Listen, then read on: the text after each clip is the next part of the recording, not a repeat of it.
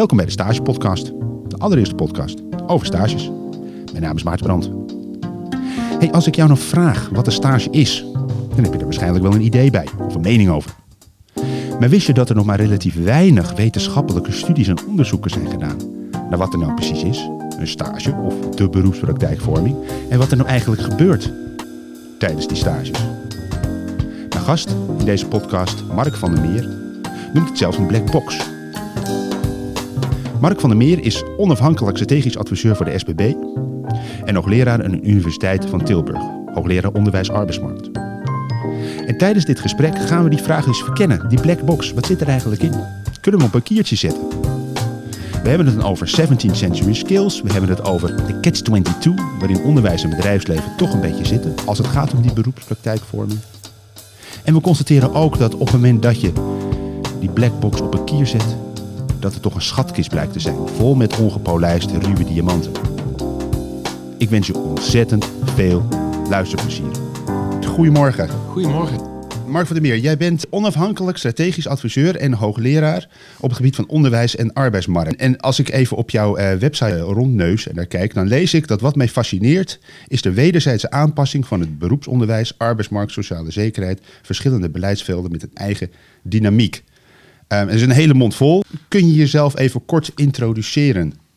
Ja, dit gaat over te veel. Kijk, de arbeidsmarkt verandert heel snel. Ja. Dat is zeker. Hè, dus door nieuwe technologieën, Mm um, door de flexibilisering die er plaatsvindt, uh, nieuwe werkprocessen, worden er andere eisen gesteld aan mensen ja. die werken. Ja. Nou ja, en we hebben een vergrijzende beroepsbevolking. Mm -hmm. we hebben een jongen, die, die jongeren die moet je opleiden op een goede manier. Ja. Dus ik ben heel erg geïnteresseerd hoe dat uh, opleidingssysteem nu eigenlijk werkt. Mm -hmm. En hoe zich dat kan aanpassen aan de verandering op de arbeidsmarkt. Ja. Dus dat is de, de, interactie tussen die twee uh, nou ja, zeg maar omgevingen. Mm -hmm. En bij, uh, bij opleidingen denk ik niet alleen aan de algemene opleidingen. Nee. HAVO-VWO, maar denk ook aan beroepsonderwijs, MBO, HBO. MBO en HBO. MBO en HBO. Ja. En hoe zich dat als systeem, zeg maar, op elkaar richt en aanpast mm -hmm. In het licht van de eisen die vanuit de arbeidsmarkt aan mensen gesteld worden. Oké, okay. kijk, nu snap ik het ineens een stuk meer inderdaad. Ja. ja. heel helder. En daarin ben je ook specifiek bezig met het thema digitalisering en leven lang ontwikkelen. Ja, dus. Kun je daar eens over vertellen? Ja, tuurlijk. Kijk, uh, er zijn heel veel uh, dingen tegelijkertijd. Uh, laten we ze even uit elkaar trekken. Ja. dus eerst maar even eh, dat onderwerp van de digitalisering. Mm -hmm. Dat is wel echt iets wat heel interessant is, vind ik. Digitalisering is een, eh, een, onderwerp waarvan we eigenlijk toch niet precies weten wat het is, terwijl we er Nee. steeds dagelijks mee te maken hebben. Ja. Iedereen heeft zijn telefoon, zijn, eh, zijn eh, toegang tot sociale media. Dus op die manier interveneert dat in ons leven op allerlei manieren. Hè? Ja. Dus, ehm, en tegelijkertijd, ja, hoe dat precies uitwerkt in werkprocessen, dat weten we niet zo. Nee. Hè, dus de ICT-sector, ja, daarvan weten we wel. Soms dat er ongelukken zijn eh, bij de overheid, dan lukt het even niet. Een poosje geen informatie of Nee. zo. Ja, d- daar doen we dan een beetje eh, lacherig over. Maar we moeten ons natuurlijk realiseren dat die digitalisering eigenlijk in het hele beroepenveld eh, zijn weg vindt. Ja. Dus een timmerman die kan niet meer zonder digitale tekeningen en Nee. zal zijn vaardigheden van het, van het, het lezen van tekeningen en het, het uitwerken daarvan en het vertalen daarvan in, een, in gewoon timmerwerk toch ook eh, verrijken met, eh, met eh, ja, kennis van de digitale techniek. In ieder geval Ja. betekenis geven aan wat er op die computer staat. Je ziet het in de veiligheidssectoren, hè, dus Mhm. door virtual reality kun je op een hele andere manier mensen eh, voorbereiden. Het is sowieso de hele, de hele wereld van security is natuurlijk enorm in opmars. Ja. Dus je ziet die digitalisering van secretaresses tot timmerlieden tot politiemensen. in, ja, in, de, in, de, in de zorg- en welzijnssector natuurlijk ook. Ja. Hè, dus een, eh, een ziekenhuis of een zorginstelling is sterk technologie eh, gedreven. Mhm. Zie je plaatsvinden. Nou, de vraag is dan, hoe doe je dat in het onderwijs? En wat Ja. betekent dat voor het Ja. onderwijs? Ik hoor je dus, dus zeggen dat die digitalisering is niet zozeer een technisch probleem, het is een maatschappelijk. Ja, je kunt zeggen, er is een technology push. Hè? Dus, eh, Ja. de- ik noem maar iets, bij het Summa College in Eindhoven, daar, daar heb je samen slim eh, zorgen thuis. Mhm. Dus heb je zeg maar ehm, eh, nieuwe, nieuwe instrumenten gekregen waardoor mensen op afstand gevolgd kunnen worden. Ja. Hebben dus voor zorgbehoevenden. Relatief kwetsbare burgers. Nou ja, wat betekent dat dan voor, eh, voor de begeleiding van, Ja. van mensen die in de zorg werken? Ja. Dus er is aan de ene kant een technology push. Mhm. dus bedrijven ontwikkelen een nieuwe toepassingsmogelijkheid. En de vraag is, sociaal innovatief, hoe ga je daarmee om? Ja. Hoe pas je dat nu toe in het werk? Ja, En dus ook op school. Hoe bereiden we ons daarop voor? Ja. En dat kun je eigenlijk in alle sectoren wel terugzien. Mhm. Kijk, de grote gedachte is dat die digitalisering leidt tot meer, tussen aanhalingstekens, gepersonaliseerd leren. Dus Ja. meer individuele leerroutes. Hè. Je Ja. kunt meer, dankzij de technologie, kun je, nou ja, je kunt eh, thuis studeren, je kunt al een beetje eh, je op voorbereiden. Er zijn online modules waar je toegang toe hebt. ja. Eh, je kunt jezelf toetsen als je een taal voor, eh, leert. Mhm. Eh, kun je kijken wat je voortgang is. Hè? Dus er zijn allerlei devices, hulpmiddelen, die ook door de technologie gesteund worden. Ja. Maar de grote vraag is natuurlijk, nou ja, wat is er eigenlijk in het curriculum nodig? Ja, Wat verwachten wij van mensen? Kun je ze inderdaad meer gepersonaliseerde leerroutes geven, aanbieden? En Maar wat moet je voor stof aanreiken? ja, dus welke vakkeninhoud is er nou eigenlijk? En welke vaardigheden worden gevraagd? Dus die digitalisering is een heel groot thema, wat heel veelkantig is. ja, En ook, ja, we gaan het daar over de, of we hebben het over de beroepspraktijkvorming uiteindelijk eh, in dit gesprek. ja, Maar die, die, die vraag komt natuurlijk op, hè. Kun, je, kun je nou op een andere manier mensen ook begeleiden? ja, Eh, op afstand bijvoorbeeld. ehm, kun je op een andere manier verslag doen eh, van eh, wat er in die werkstages gebeurt. ja, Kun je nou eigenlijk inzicht krijgen in, ehm, in de resultaten. Als je Mhm. met die nieuwe technologie werkt die op het bedrijf anders is dan in de cursus. ja, En kijk, we denken, we denken dat het allemaal heel snel gaat. En het gaat natuurlijk ook heel snel. Hè? Mhm. Maar het is niet iets nieuws. Eh, dus we hebben natuurlijk in de industrie al die uh, CAD-CAM-revolutie gehad. Dus je kunt best zeggen dat in de industrie al heel veel handwerk is vervangen door, door machinewerk. En de CAD-CAM, dat we eventjes vrij vertaald is volgens mij dat vroeger iemand met de hand een, een, een tekening maakte en op een vel papier Ja, hè, aan zo'n schuine tafel. Ik ken de foto's van vroeger, eindeloos zat te tekenen. Dat wordt nu door de computer gedaan. dat, wordt nu, Dat is eigenlijk symbolisch En, en verwerkt er in, in, in, in de machine. Ja, Kijk, en er wordt wel gezegd hè, dat er sprake is van een nieuw industrial divide, een, een soort van eh, industriële revolutie, omdat, omdat ja, die machines voor mensen, robots voor mensen gaan denken. ja,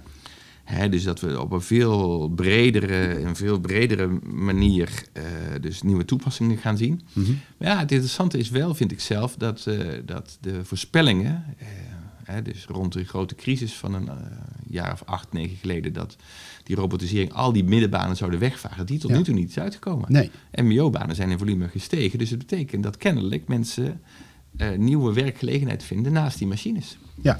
Dus op een andere manier daarmee omgaan en het leidt tot nieuwe toepassingsmogelijkheden. Ja, betekent dat dan dat er in het onderwijs ook echt eh, op een andere manier lesgegeven zou moeten worden? Dat de focus moet verschuiven naar bepaalde vaardigheden? Je leest tegenwoordig veel bijvoorbeeld over de 21st century skills, Ja. soft skills, zijn Ja. de toekomst, et cetera. Ja, ja, ja, weet je, ehm, daarover, daarover wel toch een genuanceerd antwoord. Ik bedoel, Mhm. eh, wij, wij in Nederland kunnen al heel lang eh, heel goed omgaan met allerlei, eh, wat nu 21st century skills heten. Ja. Dus problemen oplossen, creatief zijn, Mhm. met elkaar communiceren, ehm, inventief zijn, ehm, nieuwe oplossingen bedenken. Ja, misschien herhaal ik me ook, maar weet je, dus politiek wordt het wel polderen eh, genoemd, maar hè, in Brabant zeggen ze klooien. Ja, Eh, we zijn een heel inventief volk. ja, eigenlijk zijn we dus al, ook bijvoorbeeld met het polderen wat je net zegt, de beemster. Hè, is ook een toonbeeld van 17th century skills. Dus die zin ja, ja, wat mij betreft noem je dat gewoon Ja. hè? Ja. Gouden eeuw. Mag je dat tegenwoordig Ja. niet meer zeggen, maar dat Nee, was natuurlijk wel. Hoe geavanceerd was dat, joh? Dus het ondernemerschap wat daarbij kwam kijken, de, eh, de technische toepassingen, Mhm. eh, het, het, het waterbeheer, ook de, ook de, de investeringen die natuurlijk nodig waren. Dus ehm, ja, nee, laten we het even voor de grap zeggen. 70 skills noemen. Skills noemen, dat is wel leuk van je. Kijk, wat, wat, wat nieuw is in deze eeuw, dat is eh, aan de ene kant eh, die digitalisering waar we het over hebben. Ja. Hè, dus die machines die een enorme versnelling eh, veroorzaken en dus ook onzekerheid. Mhm. En als je kijkt naar de Duitse literatuur daarover, die is toch wel wat rijker dan de Nederlandse over industrie 4.0, dan kun je Ja. zien hè, dat, dat misschien, ehm, ik geloof 17 of 20 procent of zo van de Duitse bedrijven die systemen al volledig geïntegreerd heeft in zijn bedrijfsvoering. Oké. En andere bedrijven zijn veel meer volgend. Ja, dus ik, ik ben hier bij jou in Haarlem te gast en we kijken hier op het industrieterrein. Als Ja. we gaan kijken, ja, weet je, dat zijn bedrijven die investeren natuurlijk, Ja. maar die hebben toch gewoon eigenlijk heel routineuze werkwijze. Mhm. En ehm, eh, hun productiestructuur verandert wel. Maar het is niet zo dat het werk nou in één keer volledig verandert. Nee. Hè, een timmerman moet ook nog gewoon kunnen timmeren hoor. Zeker. En een timmerman is ook geen metselaar. Nee. Hè, dus geen, er is echt een verschil tussen het stellen, het, dus het lezen van de tekening en het stellen van het, uh, van, van het frame, het hout en dan het, uh, het plaatsen van de kozijnen of het, of het aanbrengen van metselwerk. Hè, dus, um, dus, en dan, dus, dus die vaardigheden, de eerste, de eerste echt nieuwe vaardigheid is voor mij digitalisering. Mm -hmm. En dan komt nog steeds de vraag op, is dat nou eigenlijk een vaardigheid of is dat ook kennis? Want eh, ik, ik, ik neem niet meteen voor mijn rekening dat dan kennis niet meer nodig is. Nee. Neem, neem uh, de uh, studenten in het economische, in het economische domein. Hè, dus daar waar veel banen mm -hmm. door de automatisering verdwenen zijn. Banken, banken hebben zich moeten reorganiseren. Ja. Um, nou ja, er is natuurlijk wel... Makelaars hoor je wel over dat het op de tocht staat. Ja, ik heb, weet je, ja. wij hebben net een nieuw huis gekocht, uh, Maarten. En Ja. wat interessant is dat onze adviseurs zeggen... nou, wij zouden zo een paar mbo's kunnen gebruiken. Je denkt toch niet dat al dat werk zomaar verandert? Nee, Of weg is? Nee, Nee. de Big Five, hè, die jongens zijn eigenlijk niet beschikbaar... of meisjes zijn eigenlijk niet beschikbaar. nee. Maar er is wel kennis nodig. Een goed voorbeeld in deze richting van het economisch domein... is bijvoorbeeld gewoon boekhouden. Ja, Tuurlijk, boekhoudsystemen zijn voor een belangrijk deel geautomatiseerd. Ja. Iedereen kan een spreadsheet maken. Ja. Maar wat heb je aan een spreadsheet als je het niet kunt lezen of het niet Nee. kunt begrijpen? klopt. Als je de fouten niet kunt uithalen. Klopt. Nee, ik kan net in mijn digitale boekhoudsysteempje hè, de automatische BTW-aangifte berekenen. Maar hoe ik dat verder moet interpreteren, dat is... Ja, maar stel je nou Ja. voor dat je daar een fout in maakt. Ja. Hè, of dat je iets doet wat eigenlijk niet de bedoeling is. Of Nee. dat je het niet goed verantwoordt. Mhm. Je moet niet alleen eh, dus dat boekhoudsysteem kennen, je moet ook nog over kunnen communiceren. Ja, ja. Dus eh, om, om bij dit voorbeeld te blijven. En dat zie je eigenlijk over de hele linie. Dat zie je ook in de, in de, in de, in de techniek en de industrie. Dus een, een upgrading van het vakgebied. ja, betekent dat dan ook dat er misschien niet zo'n divide, zo'n divide zou ontstaan tussen laag en hoog opgeleid, dat het midden zou verdwijnen, maar dat er op basis van andere skillsets een nieuwe divide ontstaat Ja, op de arbeidsmarkt? Nou, dat vermoed ik wel. Dan kom je meteen ook bij leven lang ontwikkelen. Ja, dus dat, kijk, er, is vrij veel nieuwe literatuur, ook vanuit het SCP, het Sociaal Cultureel Planbureau. Die heeft het over een, over een parallele samenleving. In de Ja. zin dat een bepaalde groep niet mee kan komen. Mhm. En dat is natuurlijk wel echt een, eh, een belangrijk issue. Eh, zeker in de crisis had je een grote groep, eh, zeg maar wat oudere eh, werkzoekenden die niet meer in het arbeidsproces eh, kan komen. En ook nu. ja, Hè, want er is, een- er is een mismatch op de arbeidsmarkt. Er zijn heel veel vacatures, maar toch kan een bepaalde groep van Precies. ongeveer 1 miljoen ja, personen niet zomaar instromen. nee. Wat, wat, wat heel veel dimensies heeft, maar wat daarmee te maken kan hebben Mhm. natuurlijk. Eh, maar ook bij jongeren zie je dat er wel een verschil is tussen, tussen de haves en de haves not. Hè? Paulo Mucotte bijvoorbeeld is een, is een onderzoeker verbonden aan het ROC van, van Twente. Ja. En ook Practor in Amsterdam, eh, in sociale media of mediawijsheid. Die heeft er dus op gewezen dat als je kijkt naar, naar relatief kwetsbare jongeren, dus op niveau van MBO 1, 2, Mhm. dat voor hun zeg maar, het zelfvertrouwen om om te gaan met nieuwe technologie, Mhm. eh, de toepassingsmogelijkheden eh, ehm, en daarmee ook zeg maar, hun maatschappelijk verdienvermogen, maatschappelijk toegevoegde waarde, veel, of Ja. echt veel geringer is. Ja, dus ook een identiteit als mens. misschien Ja, wel. ja, misschien wel, als je dus echt niet mee kunt komen. Hè. Dus het, het lijkt wel dat we allemaal eh, op Instagram zitten of in sociale media zijn, maar lang niet iedereen is daar even zeker in. En Nee. je kunt ook grote fouten in maken en ook enorme teleurstellingen oplopen. Ja. Dus meekomen op dat gebied is een, is een, hele, een hele uitdaging. Mhm. En ehm, eh, ik denk ook niet dat wij er als land zoveel in hebben geïnvesteerd. Nee. Dus dan kijk ik ook naar Paulo, die dus daar een eh, voorbeeldig werk heeft eh, eh, verricht. Ja. Maar weet je, dus de middelen die wij, of het bewustzijn wat wij hebben in ons onderwijsbestel, dat er zoiets als een, als een tweedeling daarin bestaat, Ja. dat hebben we nog niet zo onder de ogen gekregen. Nee. Dus gepersonaliseerd leren voor sommigen wel. En Mhm. voor anderen nog lang niet. En ja, weet je, uit de literatuur die daarover over gaat, over die groep.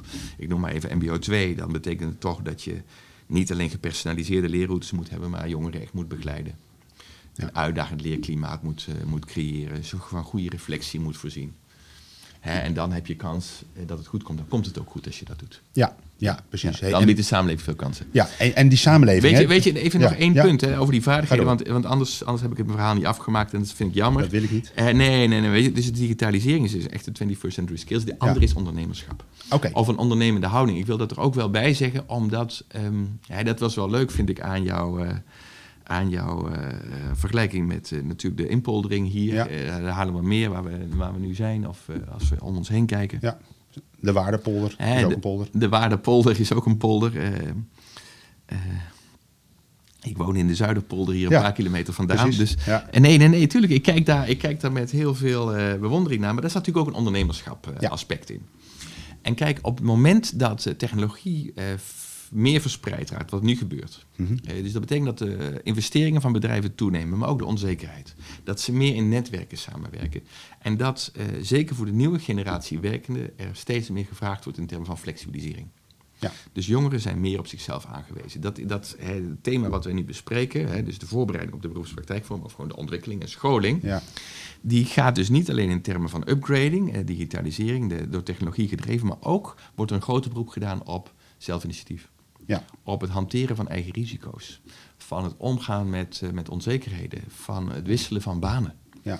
Dus die transities van school naar werk, van werk naar werk, van werk weer terug naar school om bij te scholen en om te scholen, Mhm. die worden steeds belangrijker. Ja. En dat vraagt een, toch een ondernemende houding. Ja. En dat wil zeggen dat je eh, kunt omgaan met onzekerheden, dat je met risico's kunt omgaan. En als het even tegen zit, vraagt het ook eigenlijk voor onze samenleving Ja. dat gezinnen eh, hun kinderen of hun jongeren steunen. Ja. Maar als het echt misgaat, dat we ook iets doen voor die 150.000 jongeren die eigenlijk niet meer werken en niet op school zitten, Nee. maar natuurlijk enorm potentieel hebben. Ja. Maar je hebt natuurlijk ook een grote groep mensen die eh, in, in een meritocratische samenleving waar je in terechtkomt, hè, waar je afgerekend wordt op datgene wat je bijdraagt en pre- presteert, ehm, kan natuurlijk ook een situatie ontstaan waarin je een beetje het, het eigen schuld dikke bult verhaal krijgt als het jou niet lukt om mee te komen en met jouw ondernemende houding bij te blijven in de... Ja, maar, In de race, dan ja, heb je een probleem. Maar nu heb je me dan, dan ben je dus op het thema waar we, waar, wat je aankondigde, hè, Ja. dus de- het leven lang ontwikkelen. Hè, Ja. Dus eh, we vergrijzen. Ja, Hè, Nogal. Dus, eh, en, en dat gaat vrij snel. ja, Hè, dat is een grote politieke groep en die maakt zich zorgen over de pensioenen. En dat begrijpen we ook allemaal. En de pensioenen zijn onzeker, ook door de internationale verandering in de rekenrente en zo. ja, Maar het potentieel moeten we halen uit uit de jongeren. Ja. Daarin moet je investeren. Mhm. Eh, op alle niveaus. Hè? Dus eh HAVO-VWO, maar ook MBO. eh, MBO 1, 2 aan de ene kant, 3, 4 aan de andere kant. En Ja. ook de verbinding met, het- met, met het HBO. En dat is cruciaal. Kijk, je, een duur woord. Dat, je hebt een nieuwe toerustingsagenda nodig. Ja, Hè, van, eh, van, eh, van opleiden en innoveren. ja zo drie keer woordwaarde inderdaad. Ja. Een toeristischagenda kan je dat woord eh, kort Ja, definiëren. dus het, het toerusten. Hè, dus het toerusten van Mhm. mensen. Ja, Eh, dus de kennis, vaardigheden en attitude bijbrengen. Mhm. om zich te redden in zo'n onzekere, door technologie gedreven Ja. arbeidsmarkt. ja. Het gaat dus om het toerusten van de mensen, Ja, het toerusten onze van de toekomstige beroepsprofessionals. Oké. En, en kijk, in mijn idee van toerustingsagenda, eh, overigens heb ik dit uitgewerkt samen met eh hoogleraar in Florence, Anton Hemerijk, Mhm. Ehm, in een paar eh, recente stukken, ook voor het ministerie van Sociale Zaken en ook in een bundeltje voor socialisme en democratie. Ja. Daar gaat het dus eigenlijk om, aan de ene kant ontzettend investeren in mensen, Ja. maar ook om verbindingen leggen tussen de wereld van het onderwijs en de arbeidsmarkt. Mhm. Hè, om ze goed te begeleiden. Dan komen we bij die stageproblematiek bijvoorbeeld. Ja. eh, tot aan leven lang leren arrangementen. Hè. Dus voorzieningen te creëren dat mensen de transitie kunnen maken van school naar het werk, naar een Ja. nieuwe baan. En niet tussen wal en schip vallen. Nee. En voor hen die tussen wal en schip vallen, en dat is toch best een grote groep, Ja. heb je een soort van trampoline nodig om weer terug te veren in het systeem. Ja.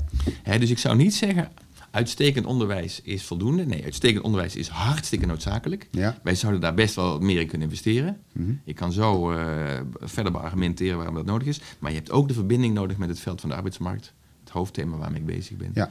En je hebt ook een trampoline nodig om de veerkracht eh, te brengen bij degene die, dat, eh, die er even wat slechter voor staan. Ja, want als je het hebt over, dan maak ik een bruggetje naar de beroepspraktijkvorming. Ja, tuurlijk. Ehm, stages. Ehm, jij hebt het wel eens omschreven in een eerder gesprek wat wij voerden. Ik heb het je volgens mij ook wel eens ergens anders horen roepen. Dat is eigenlijk een soort van black box. Dan heb je het net over die arbeidsmarkt en dat het zo ontzettend belangrijk is dat die toerusting van die kids als toekomstige beroepsprofessional heel belangrijk is. Ehm, ja, wat, hoe kan het dan in hemelsnaam, zou ik bijna zeggen, dat we nog steeds het hebben over een black box als het over zo'n belangrijk aspect gaat Ja. Van Ja. de toekomstige beroepsprofessionals? Kijk, ik heb eh, geschreven in mijn, eh, in mijn inaugurele reden dat die beroepspraktijkvorming eigenlijk het centrale onderdeel moet zijn van, het van het beroepsonderwijs. Ja. En het onderscheidt ook het beroepsonderwijs van het algemeen onderwijs. Zeker. Kijk, het algemeen onderwijs, HAVO-VWO, daar heb je natuurlijk ook wel eh, een keer een winkelstage misschien. Ja. Eh, zeker op het VMBO wel. eh, of, een, of een maatschappelijke oriëntatie. Maar ja, een startkwalificatie behaal je in het MBO. Ja. Dus ehm, En eh, juist die werkorganisatie of die werkpraktijk waarmee je kennis maakt, dat is echt het fundamentele onderscheid. Ja. Kijk, op een moment dat de HAVO en het economisch opleiden in het MBO precies hetzelfde is, dan kun je net zo goed geen economisch opleiding doen in, de, in het MBO. Nee. Of je moet de HAVO veranderen. Allebei is misschien wat voor te zeggen. Ja. Maar laten we dus vanuit gaan, hè, dus dat in die beroepspraktijk het verschil bestaat. Ik denk dat dat wel een goed uitgangspunt is. Ja. En ik heb er net ook argumenten voor gegeven. Technologie, Ja. andere werkprocessen, netwerkvorming van bedrijven, internationalisering van Mhm. bedrijven. Ehm, nou ja, en daar moet je dus studenten op voorbereiden. Ja. En eh, misschien nog een punt van aandacht, Maarten, maar dat, dat weet je ook wel. In het MBO is dat relatief goed georganiseerd, hè? Ja. met allerlei eh, sectorale afspraken. Ja. Dat, eh, dat de school en het bedrijf en de individuele student van elkaar aan kunnen eh, weten wat van elkaar verwacht wordt. We hebben de SBB, waar ik één dag in de week voor werk. Ja. En die moet daarop letten. Er zijn maar liefst, eh, ik geloof, 200.000 of 230.000 bedrijven geregistreerd. 250 volgens mij zelfs. Ja, joh. Nou ja, veel, weet je, ja. je kunt je niet voorstellen hoeveel bedrijven dat zijn. Dat is natuurlijk een onhanteerbaar groot aantal. Klopt. Waarom, Ja. zou dat niet, waarom is dat niet gewoon 20.000 of zo? Je bedoelt, hè, waarom letten we Ja. niet meer op de kwaliteit in plaats van de kwantiteit? Ja, maar eerlijk gezegd, we weten eigenlijk niet precies wat daar gebeurt. Natuurlijk Nee. is bij al die bedrijven continu een stagiair aanwezig. Nee. Maar ja, ik, in- ja, ja, je hebt gelijk. Dus of je, de, de- je herhaalt wat ik zei. Van, eigenlijk is het een blackbox. We weten niet zo goed wat daar gebeurt. Nee, en, en in die blackbox En- is het dan zowel binnen op het moment dat die zo'n student een bedrijf inloopt en dan daar is en iets doet waarvan we niet precies weten wat er nou gebeurt? Of is het dan ook wat er in dat leerproces Ja. van die leerling gebeurt? Dus wat Ja. er in het hoofd. Nou ja, even afmaken, even afmaken. Dus de, hebt aan de ene kant MBO. en in het HBO is het allemaal nog veel minder gereguleerd. Klopt. Maar dan heb je natuurlijk studenten van een ander niveau. Mhm. En die studenten van een ander niveau, die kunnen misschien ook gemakkelijker voor zichzelf opkomen. Wordt in ieder geval van ze verwacht. onderhandelen, eh, die hebben ook meer regie over hun eigen leerproces. Mhm. Dus dat wordt van, hebben ook een andere begeleidingsstructuur. Maar als we even teruggaan naar het MBO, Mhm. ja, weet je, dan is het eigenlijk wel raar dat het een blackbox is. Ja. Er is nog recent een, een evaluatiestudie geweest van Loek Nieuwenhuis en M.E. Hoeven. En die constateerden ook van, ja, we weten er eigenlijk heel weinig van, hoe dat nou gaat. En dat is raar. Hè? En daarom heb je dat boek ook geschreven Ja. en ben je ook daar succesvol in geworden. Ja. Hè, want als je vanuit het perspectief naar die stages gaat kijken, ja, dan denk je van, wow, Ja. wat een ongelooflijk eh, potentieel. Hè? Ja. Eh, als het je lukt om goede stagiaires aan te trekken, Mhm. nou, dan ben je op de hoogte van de laatste trends bij jongeren. Ja. Dan ben je eh, nog wel even los van de arbeidskracht die je krijgt. Hè? Dan heb je een hele nieuwe generatie nieuwe ideeën binnen. Dan weet je wat er op die school gebeurt. Je legt verbindingen. Ja. En daarnaast heb je natuurlijk mensen die gewoon een deel van het werk kunnen doen. Zeker. Dat kost natuurlijk tijd in termen van begeleiding. Ja. Maar wat kan het je niet opleveren als je eh, mensen op een gegeven moment zelf kunt laten werken? Ja. Als ze tot nieuwe dingen in staat zijn. En als ze misschien ook naar de hand wel aan je bedrijf verbonden blijven. Ja, precies. Al is het Ja. indirect in het netwerk of direct als medewerker. Precies. Ja. Dus dat rendeert meestal. In de SEO, zeker. de SEO heeft laatst uitgerekend hoe de BBL, het systeem van de beroepsbegeleidende leerweg, ja. hoe rendabel dat eigenlijk is. Dus ja. ja, wie- iedereen is spekkoper, Ja. zou je kunnen zeggen. Ja. Maar toch is het raar dat we er weinig van weten. Ja. Hè, ik bedoel, eh, als, je, als je nou goed gaat kijken dus, eh, hoe de in-service opleidingen in de zorg veranderd zijn in het nieuwe systeem van BOL en BBL, ja, dan kan ik eigenlijk niet wijzen op een hele goede studie die, die erop wijst van hoe je die studenten goed moet begeleiden, wat er van hen verwacht wordt, wat er van de begeleiding verwacht wordt. Ja, en ik zou zeggen, dat is toch wel, ligt voor de hand om dat veel beter te weten. Lijkt me ook. Ik mocht laatst, dat was wel leuk, met Maurice van Heumen eh, bij Brabantwater rondkijken. Ja. Dat was in de BBL voor de, ehm, voor de ondergrondse techniek. Dus dat is het eh, dossier van, dan moet ik het even goed zeggen, eh, gas en ehm, eh, elektriciteit en water. Oké. Alles wat in de ondergrond Ja, dus die dingen die. Hè, de- en ja, Alles weet wat je, de grond in in de herziening van het beroepsonderwijs is dat in 2013 even in één dossier gepropt. Oh ja. Ja, weet je, dat is gewoon te veel. Ja. En iedereen begrijpt het, hè? dus die bouwbedrijven, er is ontzettend veel werk. Die concurreren met elkaar, dus die investeren in dat BBL-programma. We hebben het keurig opgeschreven, hè? dus we Ja. hebben daar een, eh, een mooi artikel over gemaakt. Ja, Maurice en ik hebben geconstateerd van, goh, als we deze narratief schrijven, dan wordt er dus ontzettend veel verwacht. Hè? Er is natuurlijk een gasbesluit, er is een elektriciteitsbesluit, dus daar moeten die bedrijven aan voldoen. Ja. In het licht van de grotere eisen van het bouwproces, het bouwbesluit.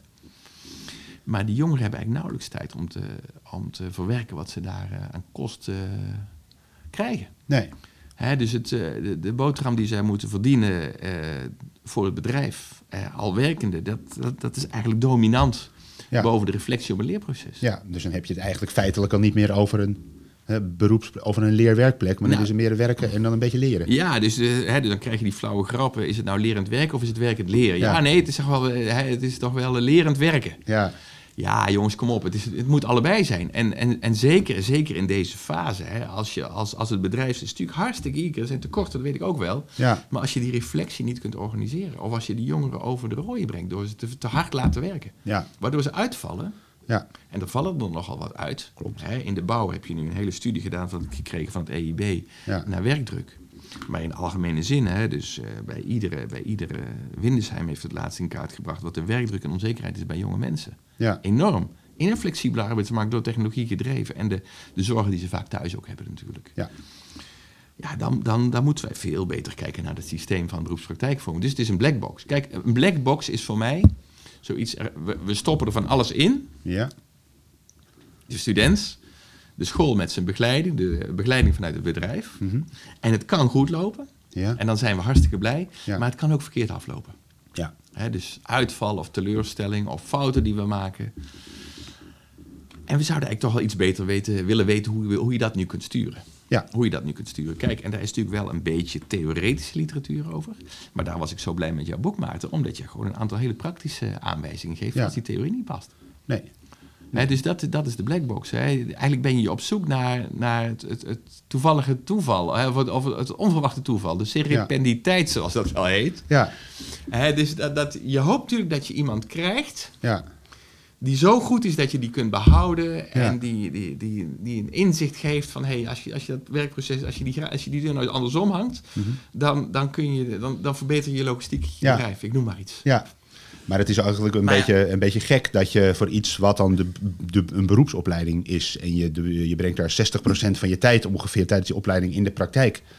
breng je door. Ehm, dat je eigenlijk, nou ja, een beetje wisselend inderdaad, maar wel veel... ehm, dat je dan eigenlijk niet goed weet wat er nou eigenlijk gebeurt. En een beetje het equivalent is van iemand die zwemles heeft, het water induwen... en dan nou, hopen dat hij blijft drijven. En als hij de overkant haalt, dan hè, gelukkig. En als hij verzuipt, ja, dan weten we niet precies wat er gebeurd is onderweg. Ja, ik weet nog dat ik in Brabants, eh weet dat nou, in het zwembad in Den Bosch van Ja. de hoge duikplank werd gegooid zonder aankondiging Ja. door, de, door de badmeester. Ja, Hé, hier ga je. Hij tilde mij op en wop. nou, ik ben, daar ben ik zo van geschrokken dat ik het nu meteen boven krijg. Hè, Ja. Dus ik heb dit niet voorbereid, dit Nee. voorbeeld. Maar ja, dat gebeurt natuurlijk in zo'n zo'n werkorganisatie ook. Je werkt met echte mensen, met echte processen. Je Ja. maakt, je maakt echte klantcontacten. Ehm, maar het is, het, je moet daar wel op reflecteren. Ja. Hè, want anders, anders, anders eh, werkt dat psychologisch gezien negatief. Ja. Hè, dus eh, ik geloof heel erg in, in positief eh, waarderend werken. Mhm. En dus iedereen heeft, eh, heeft zijn toegevoegde waarde en zijn betekenis. Eh, De arbeidswaarde van de een is hoger dan van de ander, of de loonwaarde. ja, Maar je moet dat leerproces wel faciliteren vanuit de school. Maar ja, als de school geen tijd heeft bij het bedrijf te komen. En als het bedrijf geen tijd heeft om echt te investeren in de begeleiding van de jongeren, dan laat je iemand aan zijn lot over. ja, En dan sta je te vegen. ja, En dat moet niet. Nee. En dat moet je voorkomen. Ja. Kijk, als het bedrijfsproces zo verandert, ja, ja, dan is eigenlijk die beroepspraktijkvorm, die black box, hè, als je die kunt openen, dat is eigenlijk de schatkist ja. waarin je het uit het onderwijs kunt verrijken. Stel je voor, je bent eh, docent-begeleider, Mhm. stagebegeleider bij- op een school. En je hebt bijvoorbeeld eh, tien studenten. Ja. En we zijn met drie collega's, we hebben er samen dertig. Ja. En we zouden die 30 studenten eens even gewoon bevragen op welke nieuwe technologie is er nou eigenlijk in dat bedrijf. Mhm. Hoe wordt daar gewerkt? Wat betekent dat voor de leercultuur? Hoe eh, zijn functies misschien aan het verschuiven? En ook de ondersteuning in termen van personeelsbeleid en marketing, noem maar wat. Ja. Gewoon vijf, zes onderwerpen. Dat zouden we dus eventjes vragen aan die, eh, aan die eh, bedrijven, via die studenten. Ja, En dat doen we drie jaar achter elkaar. ja, hebben we honderd casussen. ja, Ja, dan ben je dus echt spekkoper in de zin van school. Want dan weet je wat er in die bedrijven gebeurt. En dan weet je ook wat er eigenlijk verandert en wat niet verandert. nee, Dan weet je, hé, hey, in die bedrijven heb je nou dat voorbeeld terugpakken van, die, van het boekhouden. Mhm. Dat boekhoudproces inderdaad voor een belangrijk deel geautomatiseerd. Maar die jongens zitten wel te controleren, te communiceren over die, over die boekhouding. ja, ja, Dus we hebben het allebei nodig. We hebben zowel de kennis nodig als de vaardigheden nodig. ja. Hoor je zeggen van ja, een bedrijf die heeft eh, enigszins wel de verantwoordelijkheid, die heeft natuurlijk niet enigszins, die heeft de verantwoordelijkheid om dat goed te doen, hè, die begeleiding. Die hoor je ook zeggen, die kun je niet altijd kwalijk nemen dat er niet genoeg tijd is om iemand te begeleiden of niet. Is het dan ook zo dat het eigenlijk aan de school is als onderwijsinstelling om daar een oplossing voor te formuleren? Of, Ja. of ligt het veel genuanceerder? Ja, dit, nou, Wie is er aan zet hier? Nee, ja, het is catch-22. Hè? Dus Ja. allebei zitten we gevangen. Het is onderdeel van die black box. Hè? Er zijn heel veel eh, zeg maar inputs en heel veel outputs, maar we weten eigenlijk niet goed wat de causaliteit is tussen alles. Nee. En daar moeten wij veel meer in investeren. Ja. En dat vind ik een taak voor de overheid. Ja. In de zin dat het zijn innovatieprogramma's daarop richt. Mhm. En ehm, nou ja, daar kunnen we het over hebben. Hè. Daar hebben we het misschien net in het voorgesprek ook even over gehad. Hè. Dus eh, eh, VTI in Amsterdam of hier de 3D uh, Makerzone. Makerzone. Mhm. Ik ben zelf aan het kijken naar publiek-private samenwerkingsprogramma's. Die worden steeds groter, maar die zouden zich best ook hier wat meer op kunnen richten. Ja. Hè, dus, dus hoe begeleid je nou die eh, studenten? Mhm. Verandert die begeleiding doordat je eh, onderwijs en bedrijfsleven meer bij elkaar brengt? Mhm. Kijk, het standaardverhaal uit het onderwijs is: het gaat niet zo snel. Nee. En wij kunnen het niet belopen. Nee. We doen wat we altijd deden. Mhm. Hè, dus dat is een soort van standaardroutine. Ja. En het standaard, de standaardroutine in het bedrijfsleven is... nou, Het onderwijs kan ons toch niet volgen. Nee. Eh, laat ze maar een paar algemene vaardigheden geven... en dan leiden we ze zelf wel op. Ja. Nou, dat is allebei een misvatting. Ja. Want die school zal natuurlijk... Er zijn two speeds, hè, twee vormen van snelheid... maar zal toch op een of andere manier verbinding moeten houden... met die eh, ontwikkeling in het bedrijfsveld. Ja. Daarvan, daarbij helpen docentenstages misschien, hybride docenten. Maar het helpt natuurlijk met name als je die studenten... als Ja. een vorm, vorm van change agent kunt inzetten. Ja. Hè, als je weet wat er gebeurt. Ik Ja. bedoel, wat wij op de universiteit leren van onze stagiaires is enorm. Ja. Ja. Hè, de, de, de promovendi of de AIO's, die zijn de vernieuwing in de wetenschap. Ja.